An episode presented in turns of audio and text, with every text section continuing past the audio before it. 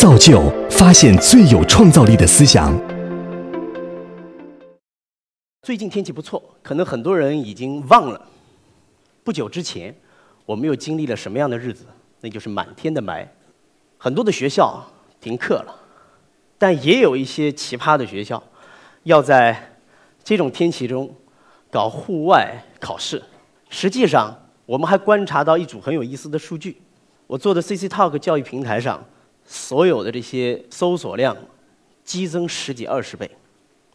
大量的城市，呃，河北啊、河南呀、陕西啊，重灾区的，他们都在网上检索怎么样用互联网教育来去解决即将要期末考试的小孩们的学习问题。发生雾霾的时候，离考试已经没几天了。各位，孩子耽误得起吗？当雾霾散去的时候，我们知道，中国的教育实际上还有它散不去的霾。我在这里跟大家分享一个小故事。这里有一个很普通的四川宜宾山里头的小学校，它有多普通呢？它一共只有十个孩子，全部都是留守儿童，无一例外。但是如果你去接触他的话，因为我们都经常接触他，你会发现这些孩子没有一个智商有问题，情商也没有问题。但是往往这些孩子十二岁以后，你就会发现他们的性格变了，变得木讷，变得让你觉得不好接近，变得反叛，变得让你很不舒服。这是什么造成的？这些孩子一年也见不到父母一次面，只跟爷爷奶奶一起生活。这样的学校，往往只有一个老师。你看这两个孩子是他们四年级的，一个是班长，一个是副班长。年级考试总是前三名。中间那位是沪江的首席教育官，他本来是南京最有名的一个校长。九年前就差要退休拿退休金的时候，裸辞来上海投奔我，我们一起改变教育。他说我年轻的时候也想改变教育，还有几年就要退休了。我数指头算算，也就是最多再教一千多个孩子。可是教育好像没有改变。我们看这张照片，中间的那个男人就是这个学校唯一剩下的老师，以前有两个跑掉了。我们问他你为什么不跑啊？他一个月拿多少钱呢？几百块的工资。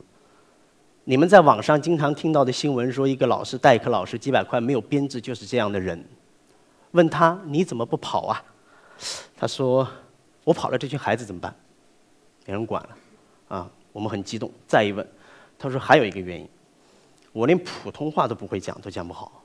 你叫我出去，我怎么活？而其他跑掉的都是年轻老师，他们说我也要结婚，我也要生孩子，我也要养家，我要买房啊。不趁着年轻出去折腾一把，这个老师一个人教了他们所有的科目。什么叫所有的科目？就两门，语文、数学。我们经常开玩笑说：“你数学是语文老师教的吧？”是的，是的，呃，从来没有上过英语课。我们只觉得我们小时候会没有英语老师，他们现在也没有英语老师。啊，唯一一门例外是他们有一门体育课。就是割麦子，你们看到这镰刀是孩子每天上学的必备工具。老师说我们去上体育课吧，所有孩子齐刷刷拿拿着镰刀到门口割完了，割了一身汗回来上课。这就是现状。面对这样的学校怎么办？我说中国未来的教育要想改变，只有一条路，用互联网改变它。我们给这样的学校就送了一台电脑，一台很普通的 Windows XP 的电脑。上面跑着一个叫 CC Talk 的软件，这个软件可以连接两端。沪江没有一个老师，但是我们却拥有全天下的老师。我可以告诉大家我们是怎么做的。这是一个四川的学校，是吧？我们到了成都，找到名校，找到特级老师，跟他讲说：“你愿不愿意一个礼拜捐一小时时间，给这些小孩讲一讲你擅长的科目？”我们一开始诚惶诚恐。让我们惊讶的是，这个老师说：“不要说一个礼拜捐一小时，你让我一天捐一小时，我都可以捐。”哎，我们很好奇，我说你怎么这么有空啊？这老师哈哈一笑说：“我其实挺有空的。为什么？因为我这个又不当班主任，每天几门课上完之后就没什么事情了。但是我是不能出去补习的，这是违规的，对吧？实际上，我甚至连在隔壁不是学区房范围之内的学校缺老师，我也是不可以去帮忙的，这是规定。我们中国不是没有老师，是被网格化分布散在各个地方，资源没有有效的利用。更让我们惊讶的是，这个老师跟身边的人一讲，几乎都愿意参加。他们说：“你看，我们这些人不能像小年轻一样出去支教，对吧？因为年纪大了，上有老下有小，身体还不好。不是我们挑剔，乡村的生活受不了。可是你让我不用出去，在自己的电脑上，用自己方便的时间去讲自己热爱又擅长的科目，何乐而不为？”他说：“我不光现在能给你讲，我能一直讲到退休。我退休之后还能帮你讲。”我突然之间发现，我们拥有了全天下的老师，难道这个事情不值得你们？我们无法想象不通过互联网该怎么办，因为这些老师告诉我们说，我没有想到这辈子讲的最精彩的课是在网上。你们看到这个小孩，你们看，他们在网上面对的都是这样的孩子，这面孔所传递出来的是热爱。好老师一定要有好学生，好讲者一定要有好听众，没有别的原因。因为我们不是让一个学校的学生听这些课，而是同时几十上百所学校来听这样的课。可能大家不知道，稍后会告诉你们一些数据。当我们用互联网在改变教育的时候，我们发现这些孩子他需要的是在他适龄的时候能够学到东西。有些人说我慢慢做，总有一天会解决他们的需求的。你知不知道这一代人就耽误掉了？大家看到，孩子在网上可以这么学，老师看到小孩，小孩看到老师。小孩人生中的第一首歌是在沪江 CC Talk 上学的，从来没有学过。他们还可以互动，讲课的老师在山东，孩子们有的在河南，有的在四川，Why not？所以，十五年下来，我一直在思考一件事情：什么是真正的教育，而什么又是互联网教育？十五年我做了教育的很多方面，但唯独一件事情不做，不去做线下教育，因为我认为中国面临的最严重的问题是没有教育资源，教育资源不平衡，而教育资源当中首当其冲的是没有足够的老师。有的时候，我们好像听到过一个笑话，说你上高中的时候千万不要得罪班级里头成绩差的孩子，因为十年之后，你们家小孩上的课可能就是你同学教的。这个事情竟然有人鼓掌了。我们不是想揶揄或者讽刺些什么，客观的情况是在我们过去的十年当中，我们大量的学生涌入高校，需要老师，需要这些。实际上，目前最大的问题是，要接受教育的学生很多，而给他们教的人往往不是这个世界上最优秀的人。最优秀的人干嘛呢？去赚钱去了。而教育是什么？是为了将来所有的人都赚得到钱，活得有尊严。所以，在我心目中，我认为互联网教育得有这样几个特征：第一个，它是大规模的复杂交互，不是小规模的给某些人用的。我们今天会场再精彩，不就是几百人吗？有多少人能听得到？有多少人能够听到好东西？大规模的复杂交互是什么意思？不是我讲你听，而是我们可以就像面对面上小课一样，可以深度沟通。刚刚你们所听到的四川的那所小学校，绝对不是个案。我可以跟大家分享一下，目前在全中国，十个人以下的小规模乡村学校有多少所呢？四万所。一百个人以下的小学校有多少所？一百个人啊，十四万所。而且很不幸，他们不是只局限在某些特别穷的地方，而是在我们大江南北、祖国上下到处都有。你几乎没有办法通过开几所什么希望学校之类的把他们圈在一起给他解决，不可能。你要多少老师啊？只有互联网才有可能用最少的老师，而且是最好的老师，去影响最多的人，帮助最多的人。你们可以看到，孩子们现在在网上学写字儿，学的不要太好。我不知道你们有没有印象，以前如果你要是学写字儿的话，老师在前台写，你根本就看不到。现在在网上，你可以一笔一画的看得极其清楚。写字儿、画画、弹琴，所有这些，本来只有几个积极的、成绩好的孩子围着老师转的，后面的人只能是吃瓜群众一样的。这些事情通过互联网教育其实都改变了。我们给刚刚那样的那些孩子的学校做了一个计划，叫“互加公益计划”。我觉得这是我十五年来一直想去干的事情。他们不光可以上一直需要的英文课，你们可以看到音乐课、美术课，早上晨读课，下午科学课，巫婆讲故事，小学经典绘本读物，二十四节气国学课，这些城里孩子听着都新鲜的课，这些孩子现在是同步的。你们会发现，他们往往是学的最好，因为他们 all in。这群孩子把他所有的时间和热情都拿来记东西。老师也 all in，他说：“我觉得过瘾。我当老师本来不是为了来浪费人生的，我是人民教师，我是想给绝大多数需要的人送去东西。这就是互联网教育。第二条，真正的互联网教育一定是普惠型。我们说啊，我们也需要一对一啊，一对一很好，但是一对一是不是很贵？一对一这个东西跟互联网没有本质关系。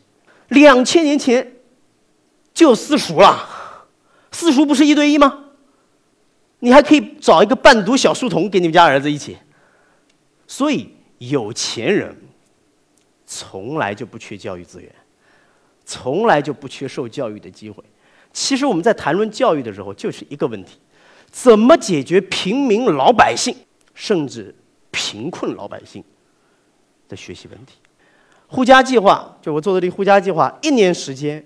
我们已经帮助了一千多所，就是刚刚那种类型的学校，接入了一千多所，产生了三千多堂直播课堂，已经影响了五十万学生。但是算算账，离要去解决的十几万还差很远。所以我们从来都想让更多可能不愁生存，但是有知识的人，能够拿出自己的业余时间去帮助更多的人，因为你不用跑到穷乡僻壤，你不用改变现在的生活。我们说支教对于年轻来说是个锻炼，可是他最大的问题是什么？你去了，学生觉得你很好，这个老师比我们老师棒多了。之前真没觉得自己的老师不怎么样，结果刚对你这个老师有感情，你又走了，会跌到谷底。所以如果不能够持续性的解决教育问题，等于没有解决。第三个，我认为真正的互联网教育。真正的互联网教育一定是极其重视 C 端最终端实际使用者的用户体验。什么是 C 端用户体验呢？我们理解一下，家长和小孩谁是真正的 C 端？最终的使用者可能不是买单者，但是我们经常在每一年的开学的时候看到这样的现象：大量的 App 应用上。有很大的下载量，教育 App，结果一看回复，骂爹骂娘的什么都有。要不是学校让下，真是没有办法，太垃圾了。每个学校都接受很多任务，实际上小孩不爱用，说你怎么不爱学习？不是这样的。真正的互联网教育的产品，一定就像我们每天离不开微信一样，他自己觉得很好用，他自己觉得学起来很愉快，他自己觉得这个东西让自己热爱学习了。所以绝对不是通过行政的某些力量啊硬压下去。真正的互联网教育。要尊重人呐。实际上，互联网教育的本质是什么呢？可以明确的告诉大家，我搞了十五年，我知道它就是一个东西：社群教育。我们往往听闻某些大的机构去报个名，最后其实你家孩子学的不是最好的老师，他们的内部也已经失去了一开始的时候所有的这些效率，因为中间层级太多。这里有一个非常有意思的学校，创始人叫邢立源先生，他是谁呢？他是以前 Aspirate 那个服装的老大。他还有一个身份，他是林青霞阿姨的老公。他几年前退休之后，就把自己的企业卖了之后，他捐了两百二十多所贫困小学，花了三四十亿。这些学校，他说现在不能再建了，为什么？光自己的学校内部就已经是整个的水平啊，高低不同，好的特别好，差的特别差。他把他所有的学生和老师现在都放到互联网上了，于是乎他两百多所学校可以共享老师，因为他不是体制内的，他可以做到这样。如果有一天体制内的学校也可以共享好老师，你会发现你不用为择师择校找老师挤破头了。还有这里。我们看到社群化教育之下，一个老师可以利用这样的创业平台做到什么程度？有一个叫 Bingo 老师的教英文的，一门课程七天赚两百四十万，七天两百四十万，请大家听清楚了。这个老师一年可以轻松的赚一千万，一个人，一个人，而且所有的学员是亲自咨询、亲自辅导，中间没有人能剥削他，而且学生就跟着他。我就一句话撂在这：这样的老师这辈子已经不愁吃喝了。他只需要服务好这些学员，他的续报就会让他。所以，知识变现，教育是一个能够让人活得非常有尊严的工作，因为这些东西就是投资别人未来的钱呀。那无独有偶，你看这个，这也很有意思。上面有一个叫叶开老师，他是个作家，其实他在网上开一门课，大概也就是一天功夫十六万，因为他讲的是文言文，文言文在线下很难找到学的这个地方。然后，有一位苏州的特级教师，他离开体制了，自己在网上，也就是十天功夫收四十多万。我不知道他以前一年能赚多少，非常认真的对待学生。我十五年下来，感触最多的是，如果你不理解一件事情的真谛，你不可能把它做好。而我为什么要做教育？我无数次的夜里问过自己，因为碰到的困难太多。我给刚刚那些互加计划的一千多所学校的所有的孩子。他们可以全免费使用沪江所有的资源，没有别的原因，因为他们没有钱，他们付不起。在他们最好的年龄，如果没有学到东西，将来可能他们就是这个社会的负担。但如果这时候他们学到东西了，我不求多，一百个孩子里头只要成功了一个，可能就是我们这些人对这个社会最大的贡献。所以，创办沪江。本不是为了成立一家公司，这是十五年前我在上大学三年级的时候无意中玩出来的事情。我没有想到它能玩得这么大，玩着玩着，我发现，其实创办沪江，我们真正是为了完成一个使命，那就是能不能在这个时代，用互联网改变教育，将我们认为千百年来难以改变的、比商业诞生的都还更早的教育。变得更简单，人人都用得了；变得更公平，不会觉得你不是富翁的话你就不能怎么样；变得更快乐，让孩子听到学习的时候不是皱起眉头，而是觉得这个事儿我想去干。有人说你是不是过度理想化了？我说没有理想化的创业能走多远？谢谢大家。